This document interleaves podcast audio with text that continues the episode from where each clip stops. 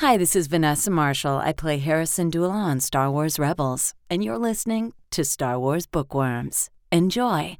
Even men like Talon Card occasionally make mistakes. This is the Chimera. Launch the attack. Time to go to work. You won't let me get killed, will you? Is that what I was supposed to be doing here? I should have brought my lightsaber. Welcome, everybody, back to episode 57 of Star Wars Bookworms. I'm one of your hosts, Teresa Delgado, and with me is my co host, Aaron Goins. Hey, Aaron, it's been a while since we've done a show. It's definitely been a while. We've had so much going on in our our side lives that we have. know, Regular, beyond con- regular life. yes. I moved to a new house. You have school ending as a teacher. so you went to Disney World. I went to Disney World. Yes, so we did take a little bit of time off from the podcast, but we are back, and we are we aren't back empty-handed.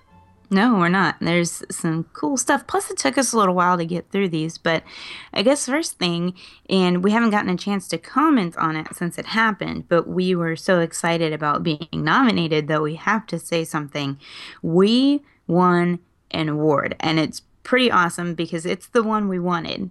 If there was anything we got nominated for, this was the one that we wanted the most. Yes. So we um, we were nominated for a Star Wars Podcast Award, and we won in the category of favorite literature podcast. And we were up against some other really good book shows, as well as one of the first book shows that is Jedi Journals, which is run by our friends over there. And we won, and it was pretty cool. We did win. It was crazy. Yeah, I just I kind of had forgotten about the awards. You know, not that they were going on. I knew they were going on, but I had forgotten when they were announcing. And then I see a tweet of congratulations uh, from one of our listeners, and I was like, "What are you congratulating us for right now?" Like I had forgotten, you know, because I just wasn't Being awesome. you know so yeah it was a it was a surprise i think for me that we won but we did. So we you know want to thank everyone all of our listeners that went out and voted for us for a star wars podcast award. You know it's it's really cool to win. And i think we said we were going to do something to thank people. We don't have anything prepared. Maybe next episode we'll prepare something. Yeah, if somebody But- remembers what we said we were gonna do, let us know. it may have, it may have involved like we- singing i don't know I don't remember. I don't remember what we said. But I did want to thank Matt Marks. He took the time to send us an email just to congratulate us on winning one of the podcast awards. So thanks, Matt. Thanks for being a loyal, awesome listener. yes and uh star wars beyond the films good show good show but Riley Blanton, we're gonna need you to correct your intro. So- we need one that that where you're saying that we are the official literature podcast. Yeah, I don't, I don't know if we got a. We don't. I don't think we got a congratulation message from Mark Hurleman yet either. So you know we'll have to Oh, let's see what that's about. But yeah, bitter bitterness. some some nice inner network rivalry going on there, but all yeah, we fun. love you guys. Really, we do. Well, also, um, the book club can't talk. Book club um, has been pretty silent, um, as far as I know, Yeah. because I haven't said anything. Well, it's silent when you don't go there, Teresa. you, you need to join us from time to time. It's true. It's true. Um, so I should because I have Bloodline and I haven't read it, and we're thinking Bloodline for June, right? June hasn't started yet. It's it's fairly close to starting. Depending on when this episode airs, it may have started. But yes, we we had a Twilight Company for I think that was kind of more a March slash April. Oh, I remember why I couldn't read Twilight Company. I don't have it. Don't have it. Can't We'll have- read it. We'll have to get you a copy of that. Yeah, I don't know what happened with that one. But yeah, so that was we had some good discussion there in the in the uh, book club for Twilight Company. Um, it has been a little quiet over there now because I think everyone finished up on Twilight Company and we hadn't announced a new book. But now that Bloodline's been out for a little while now, um, almost a month, uh, I think June would be a good time to read Bloodline um, for the book club. So we'll get that set up anyone that wants to, you know, if you're kind of wondering what the next book is, uh, we're probably going to keep sticking with the new releases as they come out, but I know there will be some downtime in between some releases that we might be able to jump back to some of the the older, um, even Legends novels from time to time. But yep, June is going to be Bloodline, and that's over at Goodreads. So, news wise, there's not a lot of major news, but the Poe Dameron comic is going. Uh, my mom is actually buying me every issue of that one.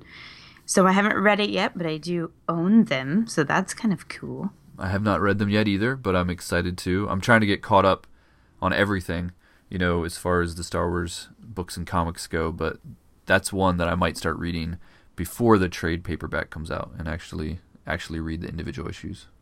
Oh, really? Maybe I did it for Kanan for a while, although I kind of stopped. Um, but for Poe Dameron, I'm at least curious enough to read the first few issues before waiting for the trade, mm-hmm. uh, just to kind of see how it is.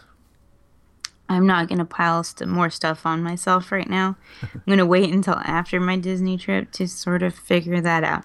But I know that they announced that there are Force Awakens comics coming in June, as well as a Han Solo comic, and the Force Awakens one may have me reading issue by issue. Really? See, mm-hmm. I'm kind of the opposite. I'm not.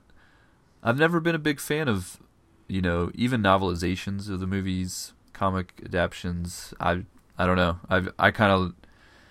I'm not a big fan of us the same story being told. Yeah, but see, we already know what it is, so it's not like you're having to wait for a plot twist. That's what I like waiting for. Yeah, but see, though, that's why I really I like reading them in the trades because then I don't have to wait because it's already there. True. I see what you're saying. Yeah, the I don't know. I these I will probably. I don't even. Are we planning on reviewing them in the show? I don't know. Well, if we do, it'll be further on. We do have a schedule. Whether we keep to it or not is another question. yeah, I don't know. I I will probably at least take a look at them to see what the art looks like and see if they include scenes that aren't in the movies. Um, mm, but I'm not, mm-hmm. you know, so I probably will read them, but I'm just not super excited about them because it's not a new story. It's a story we already. But know. It's better than having another Luke Leia Han story, yeah. as we've talked about before. Although Han and Leia are going to be in it, right? Well, you can't avoid that. No. so I know there's a cool scene in the novel about um, Unkar Plutt getting his arm ripped off. I think something like that. Well, that's neat. So maybe that's in the comic. Chewbacca doesn't. Spoiler Chewbacca alert. Chewbacca doesn't get his arm ripped off anyway. no, Chewbacca rips the other guy's arm off, like oh. like, like Wookiees tend to do. Oh, like on Lego Star Wars. Got it. Got it. Right. Right. So yeah, so that stuff's coming out. Um, and then one other item that kind of just happened yesterday, I think, and it's kind of all the buzz right now about Star Wars Rebels is um, Dave Filoni posted a picture of the side of a book, and then did you know kind of a cryptic tweet. There's always truth in legends. The quote from Ahsoka. Um, and so that has everybody jumping and saying, "Oh, he must be referring to a major Legends character coming into the into the Rebels, you know, TV show." Um, as far as people are even looking through their entire book collection trying to compare the picture to their books and see what book he took a picture of. Um, because all that's in the in the picture is the Star Wars logo, um, but not the title of the book. So you you don't even know which book it is that he took a picture of. Um, but upon comparison, many people are convinced that it is Heir to the Empire, which would, you know, it might mean nothing really. I don't know. Have, did you even catch this going on yesterday? I did not. Um, but I'm looking at the tweet right now, and I don't trust Dave Filoni for two seconds. so he can tweet whatever he wants because I don't believe anything he says until it shows up on screen. I think there. I think it means something that he te- that he uh, tweeted that. I think it does mean there will be some element from Legends that will be represented in Rebels, but it's nothing new for Clone mm-hmm. Wars and Rebels to bring in elements from Legends. And it does look like that is Heir to the Empire um, that he took a picture of.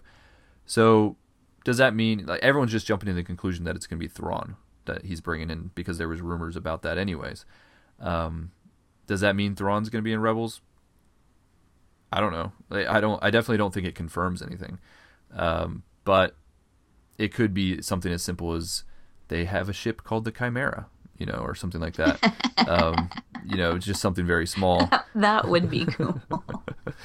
but I don't know. Like it kind of opens the bigger question. I'm kind of curious to hear your take on it. Is you know, with a character like Thrawn, um, who has a very established history in the Legends universe, um, is that something that, and maybe not even Thrawn, because I know you, you didn't really read a lot of the post Return of the Jedi stuff. Um, you mean none? so I don't know how familiar you are even with. I know character. nothing about Thrawn except for the fact that he's blue. That's all I know. Oh, so many of our and that his name is Thrawn. so many of our listeners right now are like, "Oh, how do you not know Thrawn?"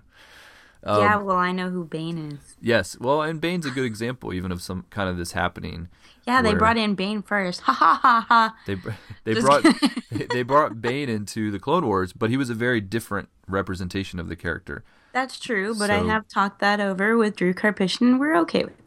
So, how do you feel about you know them bringing some of you know our favorite Legends characters into canon, but changing, either maybe not changing or changing uh, some things we know about them. Would you rather them leave these characters alone and just let them be the legends characters that they are, or do you like them bringing them into canon? And I don't care either way. It doesn't matter to me. Um, I had a connection to Bane, and so I was a little bit taken aback, and I was kind of like, "Oh, that's different, but cool." And after I talked to Drew about it, and he kind of expressed his opinions and how he sort of saw it and we went through the process of trying to come up with our rationalization i guess of why the character would be that way. And we were like yeah that's good that fits. Where it was fine you know? So i don't really care um, with Thrawn and some of these other characters, it wouldn't matter me in the slightest because I don't know anything about them. Right. So not knowing anything about them is actually probably to my benefit because I'm going to be able to accept it for what it is and not be upset if it's different or know if it's different until someone tells me that it's different. Yeah. I know when they first had the announcement of the, you know, of legends becoming a thing and all of the EU kind of becoming an alternate uh, reality in a sense, um, and that they weren't going to continue on with those stories and a lot of discussion did come up early on about, oh, well, what if they bring some characters into canon? What would people think about that? And I know early on I did not like the idea. I thought, you know what? They're Legends characters, let them stay that way, and let's create new characters for the new canon. But I'm kind of changing my opinion on that. Um, you know, even with someone like Quinlan Vos, who, you know, was very uh, a very popular character in the Legend stories, they brought him into Clone Wars, and you know, they kept a lot of the elements of that character, but they changed stuff very drastically as well. And I I'm fine with that now. Like at first I was a little like, "Oh no, you're you're messing with one of my favorite characters." But I'm kind of seeing it now as, you know what, this is just a different version of that character, a different take on that character. And, you know, I kind of like to see another take on that. So, I'd be cool if they brought some of these, you know, elements from Heir to the Empire into Rebels, um, just to see what Filoni's take on Thrawn would be, or maybe other characters that would be in that book. Well, here's the thing: is that it's all art, right? Books are art, comics are art, movies, TV shows, it's all art, and the people that are creating them are going to interpret that art in a different way. So it's the same as taking a Harry Potter novel and turning it into a book. It's not going to be, or turning it into a book, hmm. turning it into a movie. It's not going to be exactly what you have pictured in your head. And the thing with books is that every single person will interpret every single character differently. We've talked about that before, even with like Lost Stars. You and I interpreted the characters differently in the way that we saw them in our heads. And then we got the official image of what she looks like. The name is escaping me right now. Ciena Ree. Um, we got an image of what she looks like and it still doesn't match the image of the character that was in my head.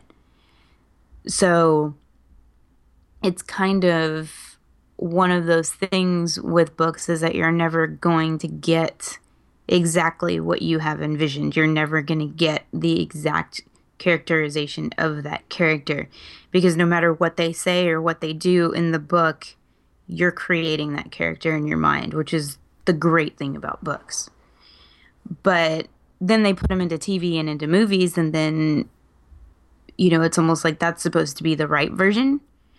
And a lot of people say that about books and movies, but I never adhere to that. I'm very good, and I think we've talked about this before. I'm very good at being able to separate that this is the movie character because that's how the director saw it versus the character I have in my own head. Yeah. So it's just the same thing as like turning, you know, um, oh, what's it called? What is the Inferno, which is the newest, I guess, um, Robert Langdon book from the Da Vinci Code series and stuff, Inferno into a film, you know, or the Da Vinci Code into a film because the Robert Langdon that Tom Hanks plays is very different from the Robert Langdon in my head. I still love him, but it's just different. Yeah. And Game of Thrones does it. Walking Dead does it. You know, there's 2 Mm-hmm. You know, there's the books and the movies. Walking Dead. There's the comics and the show. You know, it's and you know it's two separate stories that have elements that are similar, but you have to be able to separate them and enjoy them both separately. And I think Legends is a little different, just because it's I hate to use the word dead, but it you know they're not continuing that story on. Uh, so it's kind of like this is the only place that these characters can live now. If if you want to hear more about Thrawn, or if you want to hear more about someone like Quinlan Vos, you know the only chance now is to have them brought into canon, because they're not going to continue on with Legends, at least as far as we know. You know, maybe some sometime down the road, but for now, there are no plans to continue on with those characters. So why not bring them into canon just so we can see more about them? Right. Well, it's the same as Lord of the Rings. I mean, Tolkien's not going to write another book. Hmm. you, he's not alive. So the only way that Legolas and Frodo and all of them are going to live on as if they're in movies or cartoons or whatever it is that they choose to do. And the same is true for Harry Potter. I mean, there are no new Harry Potter books coming out, and the play, the book adaptation of the play does not really count. Oh, it doesn't. So, no, it's not an official book. Even J.K. Rowling said it's not an official book. It's just the adaptation of the play. So, it's not, you know, the play is the play. It's not necessarily considered official story until she would write a book, Oh, you know. So, that's she's something we doing can talk it. about on uh, Harry Potter. Harry Potter bookworms. bookworms. yeah. But it's just I don't know. I guess I, I understand where everybody's coming from, but it's just that ability to accept what it is that's in front of you and being able to accept the creative license that people want to take. And whether or not you can accept it or not. Yeah. So I say bring it on. To bring that. But we did. It's Um, been rotten. I'm just kidding. we uh we did get some emails, uh, so we did want to read them before we moved on to our book reviews. We do are- have we have a lot of emails now, so we're not going to get to everybody in this episode. So if you haven't heard your email, you will hear it. It's just going to be on um, an episode or two coming up. All right, and so I did ask Matt Marks to send me an email personally. You know, You I was did. I was like, oh, he always seems like he sent an email to Teresa. I'm like, Wait, why don't you send an email to me? So he did. Uh, he came through. So um, do I get to read this one, or should you read it? No, you read it. Okay. Or So- does is that awkward? no, I think it's good. So he sent it to me, so I should read it, right? So he says, an email for Aaron. Dear Aaron, in parentheses, Teresa can listen too, but Aaron requested an email geared towards him. And then he says, I fell behind a bit on your podcast, so I'm an episode behind. I just heard your challenge to write an email just for you. How are you? How is your family? You have a son, right? I'm racking my brain, but can't remember if you have a son or daughter. Is he old enough to watch Star Wars? If so, what did he think about The Force Awakens? I've actually emailed your show a few times before talking about the Jeffrey Brown books, uh, Darth Vader and Son, etc. My son Timothy is currently obsessed with Daniel's Tiger Neighborhood, the animated Mr. Rogers spinoff on PBS.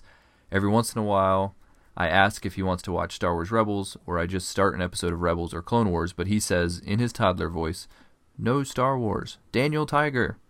I'll have to keep working on that without being too forceful. My wife and I are going to attend our first convention next month, Minneapolis Con- Comic Con. Any suggestions? May the force be with you. So, thanks, Matt, for sending me the email. To uh, answer your question, my family's fine. We're great. Um, I do have a son. I also have a daughter. Uh, my son is very much into Star Wars right now. In fact, uh, as soon as I walk in the door from work every day, he uh, gives me a nice force push and uh, usually challenges me to a lightsaber battle. And he did see The Force Awakens with me, um, and he did enjoy it. I actually posted a, his review of it on my Facebook page recently, so if you want to check that out. Um, so yeah, um, never heard of Daniel T- Daniel Tiger's Neighborhood, Oh, it's awesome. so maybe I'll have to so check good. that out. I love Daniel the Tiger. He was my favorite character from Mister Rogers. So yeah, I think you know my son enjoys those type of shows as well. So maybe I'll introduce him to that as an alternative. But he does like watching uh, Rebels and Clone Wars and anything Star Wars.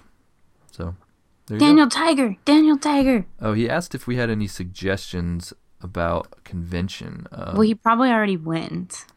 yeah, I guess by the time we got this, yeah. So hopefully you had a good time. We missed out on actually giving you any convention suggestions. Sorry. All right, next email. All right. Yeah, the next email is from John, and he says, Bravo, Star Wars bookworms. Bravo. Cannot believe I fell for your April Fool's joke. Karabast. I like that. Karabast. That's like my favorite Star Wars word. And it was a good April Fool's joke. It was. Was. So, like I said in my tweet, y'all were in fact my gateway drug into Star Wars podcast. I've been listening to Bookworms for a good two years now, and your conversations are always interesting and informed. Heck, the recording of your DragonCon panel in 2014 was one of the reasons I wound up going in 2015 and buying my ticket for 2016. I first saw Star Wars A New Hope as an eight year old in Panama in 1977, but it wasn't until two years later when I read the Alan Dean Foster novelization that I really fell into Star Wars fandom. Ergo, my love of Star Wars books and comics. I've always listened to Bookworms on my Apple TV, and on the screen at the bottom, were links to other Star Wars podcasts like Tosche Station, Skywalking Through Neverland, etc. When y'all had Bria on 18 months ago or so, I started listening to Tosche Station, and then Skywalking Through Neverland, and then Fangirls Going Rogue. Wow. Third? Third? Okay, that's fine. And then Hyperspace Theories, and then, well, I think you get the picture. I'm not seeing Disney Vault Talk in there, and I'm also. I knew you were gonna say that. I was like, I'm waiting for you to say the Disney Vault Talk plug. And then he said it's three degrees of Star Wars podcasting separation. Anywho, keep up the awesome work, and I'm looking forward to your future podcast. All the best. John Juan Jedi. P.S. Seriously though, if y'all do start a Harry Potter Bookworms podcast, count me in as a listener. Well, you know what? I want to do We it. have one listener. All right. I have in one person who wants to actually record that. We did say we'll do at least one episode, so Oh yeah, yeah, we'll we have to do, it. that. We'll have to do. We'll wait for some big Harry Potter. There's not going to be big Harry Potter There's, happenings. what okay? isn't that play coming out? We can do like a review. No, the play's coming out in in England. But they're gonna have it. the the adapt like the book version of the the play, right? Yeah, which I haven't decided if I'm actually going to read or not, considering it's not going to be like official. It's not canon. So Look at you caring about canon. Hey, I'm proud. it's Harry Potter. It's It's like, different, right? It's different. But he did mention some of your other shows there that, and I wanted to, I we, I forgot to do it at the opening, but I kind of did want to mention that you were part of another award of the Star Wars Podcasting Award. You you guys won for Fangirls Going Rogue, uh, best um, ensemble cast, right? yes. Sweet. So, so you have two Sweet. two podcast awards. I only have one. Haha. you need to do another Star Wars podcast and not that silly timey wimey thing you do. Just kidding. No, yeah. I'll do another Star Wars podcast, but you cannot be involved because then you you can't win the same awards as me. You know, I have to. Oh, that's right. Myself, Because you, so. yeah. Well, then you can't do another Star Wars. All right, so our next email is from Gary Goodman. He says, "Hello, Teresa and Aaron, longtime listener, first-time emailer. I just finished listening to the latest episode, and I have a theory on why Darth Vader didn't recognize his lightsaber or have any connection to the crystal. In the last episode of Rebels Season 2, Darth Vader told Ahsoka that he killed Anakin Skywalker. I believe that Darth Vader cut off all Force connections that Anakin had, with the exception of Ben Kenobi. Hard to hard to let go of the person who sliced and diced your perfect body. Okay. uh, the old lightsaber and crystal were from the light side, and that part of Vader doesn't exist anymore. Keep up the good work, and I'm glad you're not ending to start Harry Potter podcasting. Find me at Gary, and he's he wants us to find him at Gary Solo at Topps Trading app. I'm actually not doing trading cards anymore. Can you believe that, Teresa? I stopped. What? Yeah, I did. It was it was becoming too much of an addiction, and I, I downloaded the Walking Dead card trader app, and I was like, this is too much. I So- still have it, and I'm only working on the 8 bit cards, but that's all. And not even like trying to get them all. I just sort of get on if there's a new one, I get it. I think I'm gonna just kind of do that that approach. I'm gonna keep the app on my phone. I deleted the Walking Dead one; it was just too Good, much. because that was ridiculous. But I'm gonna keep the app on my phone in a folder somewhere that it's not even on my front page, and I will from time to time maybe check it out. But yeah, I was getting too. It was becoming too much of an obsession. So much time.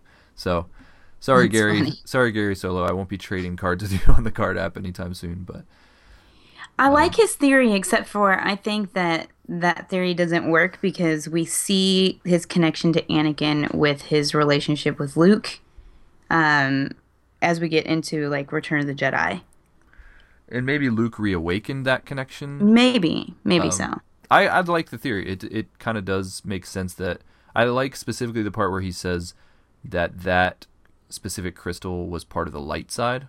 Mm-hmm. So when he had when he had kind of um, I don't know like there's some kind of connection going on there that the the Jedi has with the crystal uh, through the Force, and I think when he did kind of disavow the light side, he maybe did sever that connection to that crystal, which would make it so he wouldn't recognize the lightsaber.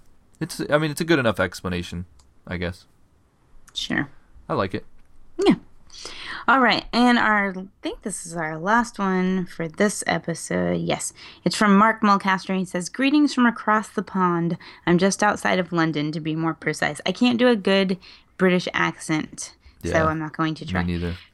Just thought I'd chime in with my thoughts on Star Wars Volume 1. I've got to say, I'm with Teresa. I really don't think that having Vader meet Luke any time before The Empire Strikes Back is anything other than a really obvious marketing ploy, and more disappointingly, also lazy storytelling. Skipping over Splinter of the Mind's Eye, which had a whole different motivation. In Vader, in Vader Down, there's a ship to ship confrontation, which I think is more plausible as it's not literally face to face. I think it's also the same with Boba Fett meeting Luke on Tatooine. It's an enjoyable read, and you kind of have to just take it as it is, really. Not to say Luke versus Fett couldn't have happened, but in a cl- but in close quarters combat at that point in Luke's Jedi training, fairly non-existent, I'd put my money on Fett. I also think that encounters like that, whilst probably sell more issues, also make for a smaller universe. I also picked up on the Shatterpoint reference in Kanan Volume 1, which is a great nod towards legacy storylines and makes great opportunity slash excuse for people who may not have read the book to go back and read it. Teresa, as they say, there's always truth in legend. anyway, thought I'd keep it brief. Love what y'all are doing and how you're doing it. Wish that you could make it to Celebration London. Me too. But might see you at the following one, wherever that may be. Orlando. My best Mark. Yes, Orlando. Orlando. So yeah, I that's a great email. Some good insights there. Um, I agree with you on the whole Fett versus Luke thing. Should, But oh yeah, and Teresa, we definitely got to get Shatterpoint on your reading list. Maybe we'll do that in uh, we'll do that as a book club's book or a book. yeah, you do book- realize I have to go and find those and get them, right? Their availability is not huge. uh, paperback on Amazon. You could probably find it for five bucks. Yeah, but buying through Amazon, waiting for it to arrive. Oh my goodness, I'll send you a copy. Okay. Somehow it always turns out that way. But yeah. So thanks for the emails, everybody. Um, there were a couple we weren't able to get to, but we will jump on those next show. But we have some reviews. We we have some reviews of books that have been a long time coming. I think. Right, because we've done the first 2 Mhm. And we are talking about the Servants of the Empire books by Jason Fry. And we have finished them up, the last two. So we're going to be talking about Servants of the Empire, Imperial Justice, and The Secret Academy, both written by Jason Fry, both published by Disney Lucasfilm Press.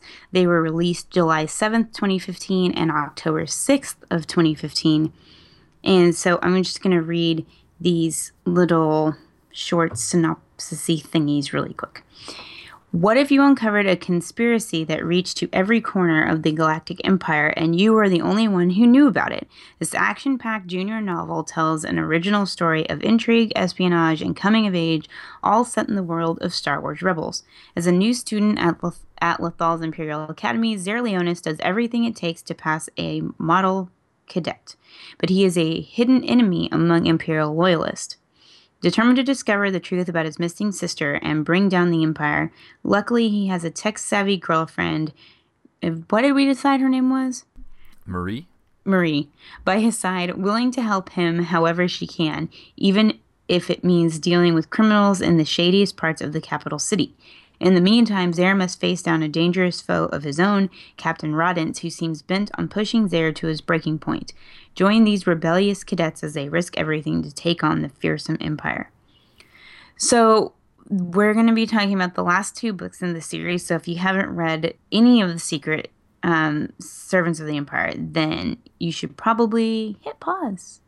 Unless you don't plan to read them at all, and then you can just listen to us talk about them.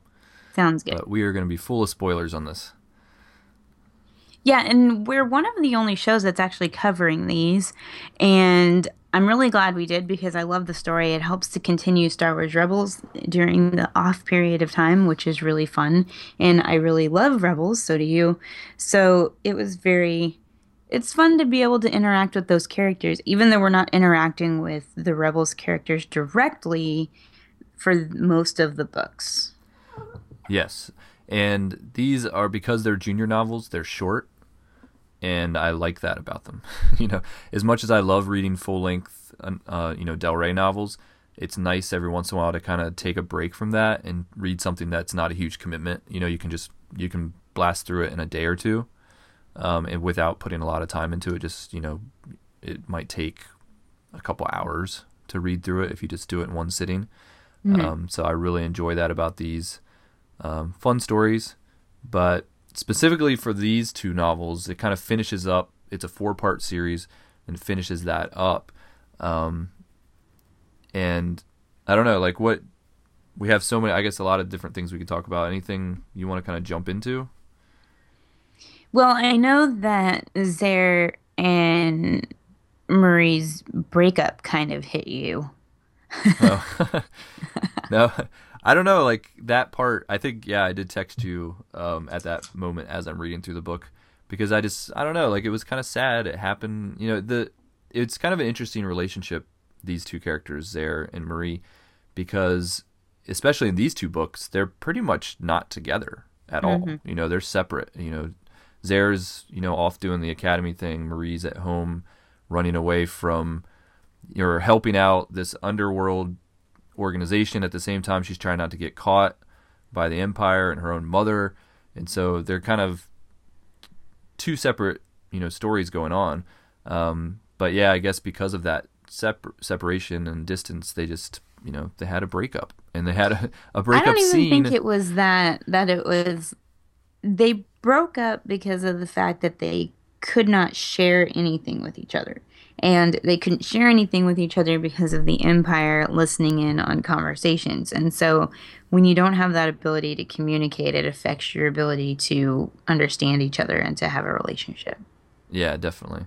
And it wasn't even that I had was like super invested in their relationship. In most of these type of books when it's younger characters like I don't really get invested in those kind of relationships because I know that when you're at that point in your life, you're a teenager. Those type of relationships tend to not last. Um, anyways. What are you talking about? Everybody it, marries their high school sweetheart. It happens. It does happen, but most more often than not, those relationships tend to to not last. So I don't get invested in it. But you know, it just I guess that specific breakup scene and kind of how it happened was sad. It did. It was kind of like, oh. It was sad because it was actually very believable the way that it was written. It wasn't written in a way to where it seemed cheesy or that it seemed forced. It was just very natural, but it was also very emotional. But Marie Marie kind of had this sort of potential love interest going on with this other guy that was involved in the crime syndicate at the same time as she was. Yeah. Didn't was really go anywhere. name? Jix, I think. Jix, yeah. That was weird. That that was something that stuck out to me. It was almost it almost felt like they wanted to introduce Jix as that third character that could be, you know, the whole love triangle thing that you get in a lot of these young reader books. Um but then it didn't ever develop. Like it it very much you know, it seemed like she kind of had a thing for him and he kind of liked her, but then they never really they never really explored that at all. Which is how a lot of relationships at that age are. Plus, she was very focused on what she was doing, and she was really trying to protect herself. I guess for me it was more like why even introduce the possibility unless you're gonna at least at least go down that road a little bit. Like we had talked about in remember Lost Stars and they kind of did the same thing where you had the two characters that were very much the couple, but then you had that guy that was kind of like interested, but they never really did too much with it. But you they at least talked about the possibility. Mm-hmm. You know, where she was just like, yeah, I'm not that into him, and he kind of, you know, approached her a few times, but then it just never, you know, it kind of fizzled out because she wasn't interested. With Jix, it was like they kept hinting at, like they're like, oh, she, her face felt warm because she was embarrassed or whatever, but they never really, her and Jix never had a conversation about anything. Yeah, well, you can think of people that that that has happened with, or that you know that's happened with in real life. You know, where Yeah. there's no conversation. I mean, it, it's It's it more. happens. It does. It does in real life, but this, I guess, in in fiction, uh, it's more like you introduce certain things for a reason, and I felt like that just never was explored. So for me as a reader, it just it fell flat. And there was an observation I made. Finally, there is a character on the Imperial side named I forget if they were a captain or a general or whatever, but it was Currahee, Korean, and- yeah, yeah, and uh, it was a girl, right? Currahee was a girl, and she was the one that was having them run up, like doing all their morning running and stuff, and running up all these hills and stuff. And in World War II, the American soldier, soldiers, different groups of them, would train on a hill called Currahee that they would run up. And I was like, hey, Band of Brothers. yes, I did. I did remember that from Band of Brothers. That I loved the the TV series Band of Brothers, so that did that did jump out to me as well. Cool reference. I'm sure a lot of people might not have picked up on it. So I guess let's get into some of the book that. So what happens here in these last two? Basically, Zare is trying really hard to figure out what has happened to his sister. Marie is trying to help him through hacking and splicing into networks and trying to figure out where she's gone. They discover that she went to. God, I'm forgetting the name of it now. Um, a different sort of like secret imperial academy, which A secret academy, remember. huh? well, I don't remember what the name of it is. I don't either. It's not. Yeah, I've in the notes here. I have a lot of things, but I don't have that. So yeah, I don't. And so he wants to get transferred there, and then he ends up getting transferred to that to that place, and that's where he's going to go, because there's another cadet that's trying to screw him out of, you know, and basically get him kicked out of the empire, but he ends up getting him kicked out of the empire instead. Yeah, they.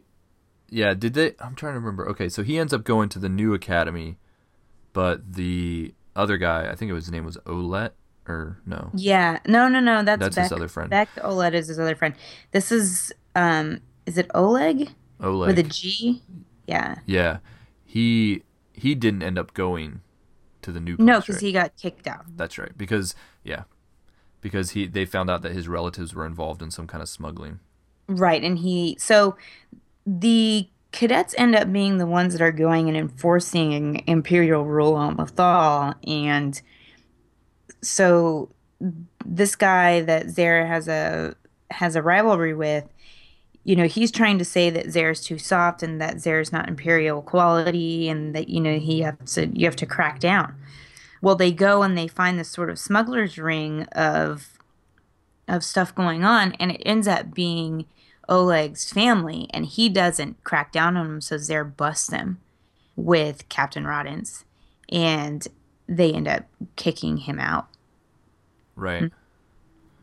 Yeah, that was that was one moment where you know I've I like Zare as a character, um, mm-hmm. and I feel like sometimes I feel like his interactions with other people he he tends to have a bit of an angry streak, mm-hmm. and that was almost very it was almost cruel what he did with Oleg there. All I know Oleg's been a complete jerk to him the whole time, but at the same time I felt like wow that was that was kind of cold to kind of do to do that to him. But I think Zare had to do that because he had to be able to prove that he deserved to be in the Empire because he was really close to being kicked out. And if he got kicked out, he wasn't going to be able to figure out what happened to his sister. So at that point, you know, it was kill or be killed. Yeah. And um, you had talked about them. So going to the new Secret Academy, um, that's when I started to feel like. Remember when I was comparing the books to Harry Potter? Mm-hmm. I remember, like, now that he went to this academy, I started to get that feeling again, where I started to feel the just similarities. What, I, with Hogwarts? Yeah, kind of like how you know Harry shows up at Hogwarts and he's kind of an outsider at first, and you know the different people that have already established themselves there. Um, I don't know. It just I started to get some similar overtones. Did um, he get sorted into Gryffindor? yeah. Well, he did get kind of. You know, he he got um, you know, there's this special group of of cadets there that you know they wanted to kind of recruit him. Um, they were almost like the Slytherin, you know. I don't know. It was just it wasn't a bad thing at all. You know, it just I just started to get those those same kind of feelings again. Yeah, I mean, and I think we had, we referenced that in the first one with the way there was like three of them because there was Beck and Zare and um, Marie, um, so Ron and Harry and Hermione and things like that. Yeah, and I really liked this location they went to. I thought it was uh, the one thing I wasn't enjoying much about these books was um, how it was. A lot of it was set in the academy that that Zare's at, and then Marie's doing all the stuff on Lothal. But it's all very, you know, they're in the city. They're they're not in very fantastical type locations. Mm-hmm. And so this, when they went to this place, and it's like you know the stormy weather and it's next to whatever ocean that has this creature in it and all this stuff, I started to be like, okay, this is more. This feels like a fantasy, you know, sci-fi fantasy, which Star Wars is. Um, you know that that for me was something I really enjoyed. Hmm. Yeah, and I never really had an issue with the setting, but you had mentioned that before, I think. It was just a little too bland for me, mm-hmm. and like just them coming here, um, it got a little more exciting for me. You know, the secret organization, and then you know Gen- General Hux, or not General Hux, but uh, Command- Commandant Hux shows up, and you know they have this tower that's out in kind of the middle of the ocean with some creature that's there, and just I don't know, it just started to get really cool. I was like, oh, this is cool. I wish all the books were like this. Commandant Brendol Hux is sort of interesting. Well, yeah. Considering right? the last name of Hux. yeah. That was the big, and that had kind of been spoiled um, because I had read this book, you know, far enough away from the release date that people had already started talking about, you know, there being a connection to The Force Awakens, and then it came out that it was Hux, and I wasn't sure exactly what the connection was going to be, and I actually expected it to be something very small, just a mention, but the mm-hmm. fact that it was a, a character um, that I think, you know, it's a pretty strong connection, I think, to The Force Awakens. Not only just the fact that, you know, Commandant Hux, uh, we would assume would be a relation to uh, Hux that we see in The Force Awakens, but even like his, Hux's, um, you know, kind of theory on soldiers and how to train them. Mm-hmm. You know, you mm-hmm. can definitely see how that had an influence on the way that the stormtroopers are in The Force Awakens. So I that I thought that was really cool. Yeah. So basically, at this secret academy, they're killing off force sensitive kids, right?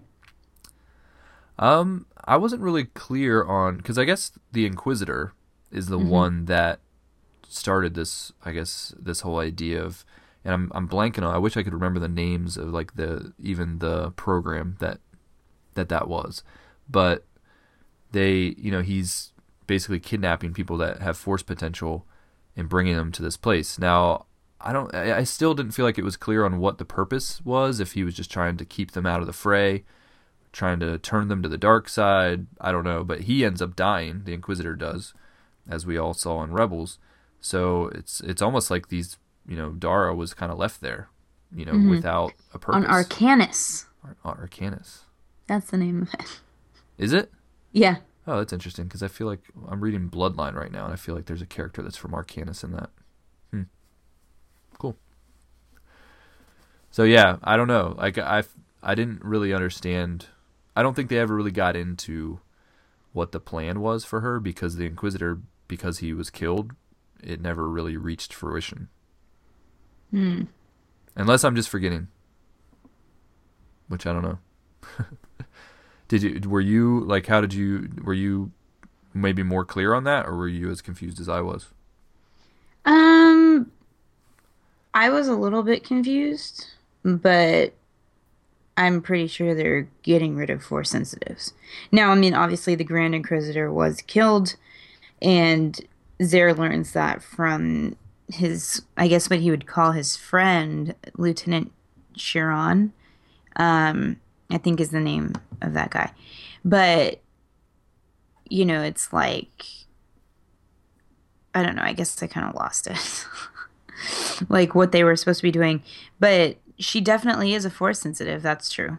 Yeah. Yeah, definitely. Um, I was kind of expecting that they were going to go find this place and there was going to be like a bunch of force sensitives there that had all been captured. Um, but you know, it, it really wasn't the case. They they just found her, and that's all. So I don't know. Maybe she was the beginning of something that never really grew into something bigger because of the Inquisitor's death.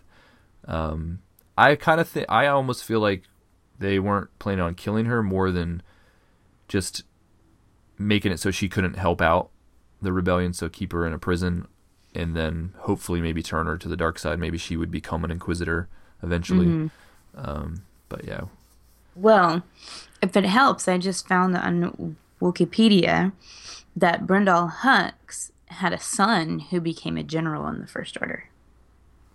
okay, so that's we're so we're assuming this is um, Hux Hux that we see in the Force Awakens. This is his father. This is his father. Okay, So yeah, interesting. I am your father. Um, so I think the biggest thing here in this academy on Arkanis is that everything is about how you do, like academically. If you don't do good, you're gonna die. Yeah, They- that was crazy. Like, um, you know, the the the stakes were definitely raised at this academy, um, as far as you know, they were just killing people. It wasn't a matter of, you know, oh, you- you're gonna get kicked out of the the academy now. It's more, hey, if you don't cut it, or if you're doing something that's uh, hurting the progress of our secret society, you know, we're gonna just wipe you out. Mm-hmm. And uh, yeah, that was that was crazy. And you know, Zare had to because he was trying to infiltrate into this you know this group that um, Hux was you know had his little secret group, and because he was trying to infiltrate, he had to pretend that he killed somebody, which was kind of crazy. Yeah. Um, you know, they did the whole. He had a friend, a, kind of a friend there that they basically assigned him to kill. Like, hey, you know, you're gonna have to kill this guy to prove your loyalty, and then he he ends up helping the guy escape off planet, and then uh, and then pretending, you know, pretending that he killed him. So yes, I think Marie did a great job with the Gray Syndicate. I don't know if you like she was kind of the third book, which is Imperial Justice, I think was mostly about her because she it was all about her infiltrating into the Gray Syndicate and kind of becoming this guy's sort of go-to little minion person and then she ends up having to behind everybody's back, sort of turn them in to protect herself from it being discovered that she's the one that hacked into the Imperial network because her mom is the one that's investigating it. And she ends up getting the leader of the Grey Syndicate killed because she activates this like GPS tracking device on her tablet or whatever. And they the Empire comes after her over where she's at and kills that guy. I was like, dang. yeah, she really got in over her head, I think. You know, she was really good at what she did and that the the Grey Syndicate, you know, used her for her talents. And then yeah, she she quickly had to protect herself and in that process got pretty much the whole Grey Syndicate got destroyed, including the death of the leader, which she was not. You know, that wasn't part of the plan. No, no, you know, she she thought that they were just going to show up and arrest everybody, and then she'd be safe. But no, they came in guns blazing, and I think that's part of you know the writer showing us, hey, some of these characters don't even realize what they're up against. You know, when it comes to the Empire, you know, they think, oh yeah, the Empire is just trying to keep everybody organized, and you know, it's just a, a force that is trying to keep order. But then, no, if they, you know, if you're a criminal and they come in, sometimes they're not going to ask questions before they start shooting. Right. So basically, in the Sacred Academy, Zare ends up being condemned to death because it was his friend that was a stormtrooper that gave him away, right? Yeah, so his friend Beck, I guess, which we haven't seen him since I forget which novel it happened in, but um, they had the part where he he got arrested because he was upset with his family's I guess it was his family's farm or land had been destroyed um, for the empire and you know he and with the help of Zare and Marie you know they were kind of all working together um, in the in secret to try to fight against the empire and he ends up getting arrested um, and they didn't really know what happened to him um, and so now he you know happens to just be at the same place as Zare and recognizes Zare. And I think that's really, if I'm remembering correctly, I think that's kind of how Zare gets outed. Um, mm-hmm. You know, because Beck informs on him. Um, and so yeah, Zare's he's up against you know um, execution at this point, and he's he's kind of given into the fact that it's just going to happen. Accept the inevitable. Yeah, there was it was kind of um, I wanted to read just a quick line from the book I thought was interesting, or I thought it was just kind of good writing. But Zare, as he's in this tribunal, um, he, you know, kind of his last words, they ask if he has anything else to add, and this is part of what he says. I'm going to be silenced. I'm going to be killed. I know that. But the Empire can't silence all the people like me. It can't kill all the people like me. Or it will be an empire that rules nothing. That is nothing.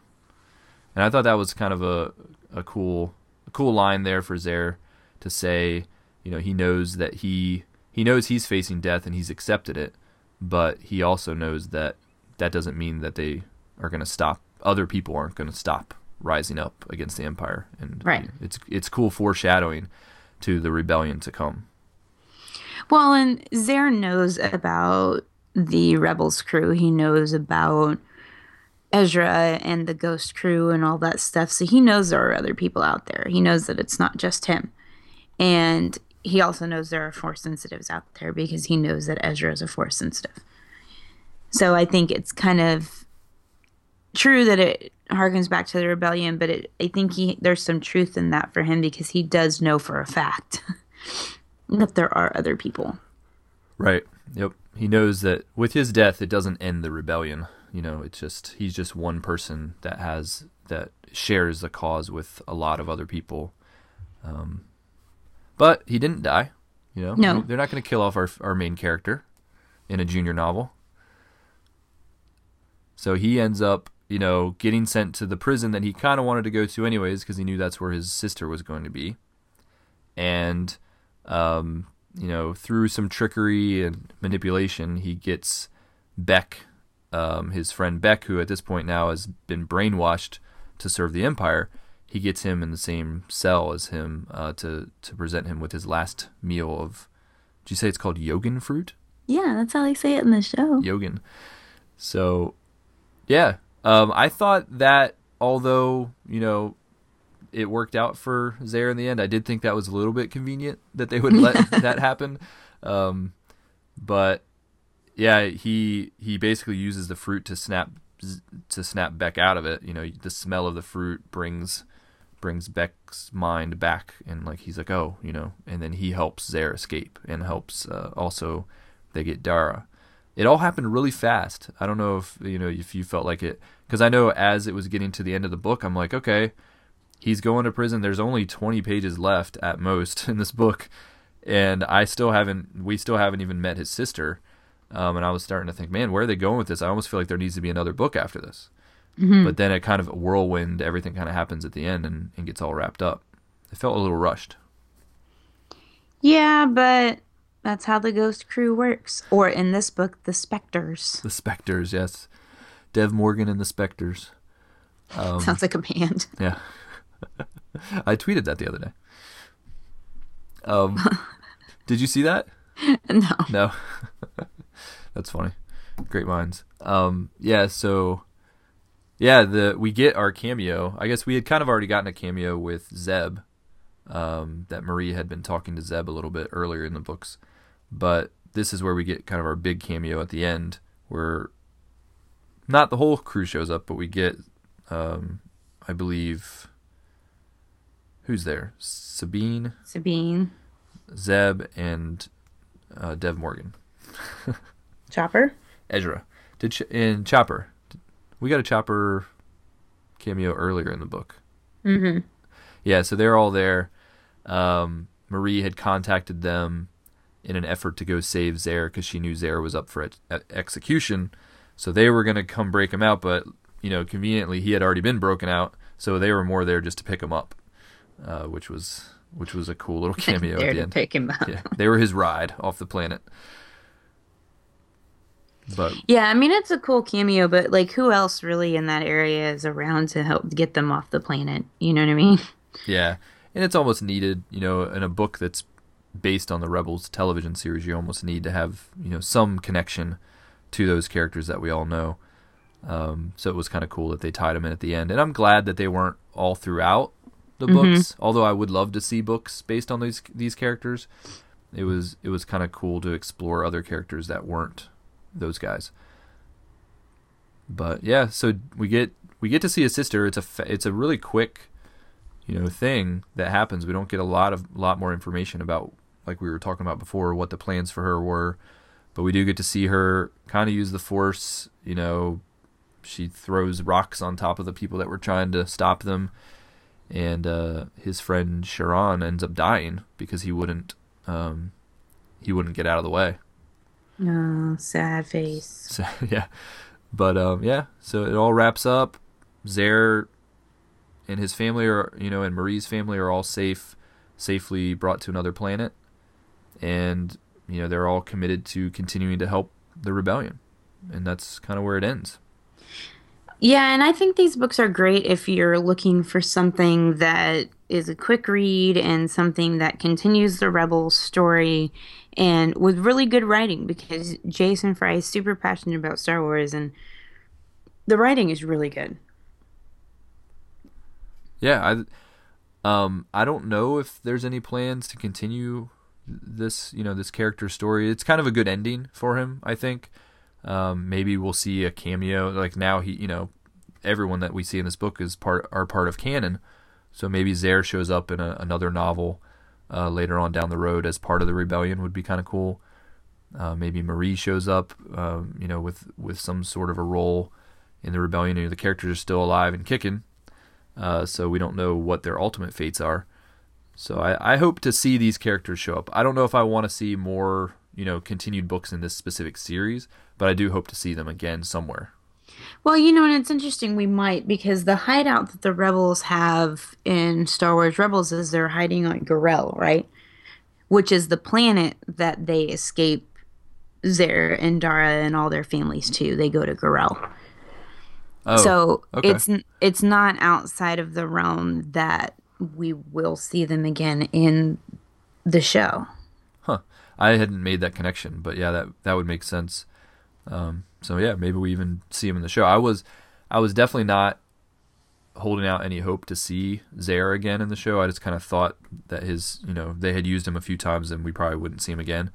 But I guess there's always that possibility. And it would be cool to see Marie, you know, now that we've read about her and she's a pretty cool character, um, to maybe see her fleshed out and actually in the show as well. Mm-hmm. That would be really cool. She might make a really good imperial or imperial rebel officer with everything that she knows how to do and all. Yeah. So, but yeah, if you remember, uh, Ezra says something to the little baby when he's in that episode of Rebels, and he's like, "We're on Garel," and the Seventh Sister's little droid thingy is flying around, and she's like, "We would love to visit you on Garel." Ah, yeah, you're right. I didn't. I just forgot about that. I need to rewatch some of those in those last few episodes of of the Rebels season. mm-hmm. Even the finale, I only ever watched once, and I and it's, it was such a good finale. I just never got a chance to go back and rewatch it. I need to do that. Yeah, Rebels is such a good story for Star Wars, in my opinion, because it's not. It's deep, but it's not overly deep. But there's enough information there to keep you really interested in what's going on. Plus, it's helping to tie a lot of stuff together. Yeah, I think I love what they did with the finale. With you know, a lot of people were getting tired of seeing you know Darth Maul keeps showing back up, but I thought that was Dude, it was awesome. a cool character. like, you know. I've always like I like what Rebels did with Darth Maul, and I, I mean I like what Clone Wars did with Darth Maul, and it started out a little goofy for me with the whole spider legs and all that stuff, but once they kind of toned that down and and had and they really started to flesh out that character and kind of his motivations, um, I was excited to see him show back up in Rebels in the role that they had him play, and you know he and we see you know spoiler if you haven't seen the finale yet, but he does survive. So you know we'll we'll continue to see more of Darth Maul, and I'm I'm fine with that. I'm not tired of him yet. So, No, I'm fine with it always. Always and forever. but yeah, that has nothing to do with these books that we're reviewing. But I'd say I don't know what overall across the four books, um, how how did you feel about about this series? I liked it. I really love the story. I actually would kind of like another series sort of like it, but maybe about a different character or something. Yeah, One I of these about Poe would be really good. yeah, we might get it. Maybe eventually. Although they're doing a comic series for him, so maybe maybe that's where we get those stories. But yeah, I liked it overall. Um, I think the first book for me was the weakest, uh, just because it was so focused on the the sports element, and I just I kind of tuned out on the all the football that they were playing. But um, and I felt like the the last book was the strongest for me. Um, That's where it really started to become an enjoyable read. Um, so yeah, I think overall it's you know different elements of it weren't my cup of tea, but overall I did really enjoy it and I enjoyed the characters and uh, hope to see them back in some in some form. Yeah, agreed. All right. Well, on our next episode, I don't know if we know exactly. We have um, we have comics, a lot right? we have a lot of comic volumes that we could review and then we have we're a little behind on the novels as far as uh, Twilight Company's been out for a while now. So we'll probably review either a couple comic volumes or Twilight Company and that's a discussion we can have, but one of those. So read Twilight Company, make sure you're caught up on that just in case. And then um, we'll we'll we'll make a decision on what we'll review, but I don't think we're 100% sure yet. Yep. So I guess until next time, you can find us on Twitter. We're at SW Bookworms. You can also send us an email to Star Wars Bookworms at gmail.com and we'll read it on the show. Yep, and you can like us on Facebook. That's where we do the latest updates on uh, books that are coming out, any news that has to do with books and comics. Um, you can find them over at Facebook, iTunes. Leave us a review if you haven't done it yet. If you enjoy our show, we'd love for you to head over to iTunes, leave us a nice five star review. You can find Teresa on Twitter at Ice Cold Penguin. Uh, she's also on Instagram under the same name, and you can find me on Twitter at AV Goins. So until next time, forgot what I was going to say. so until next time, keep on reading, and may the force be with you.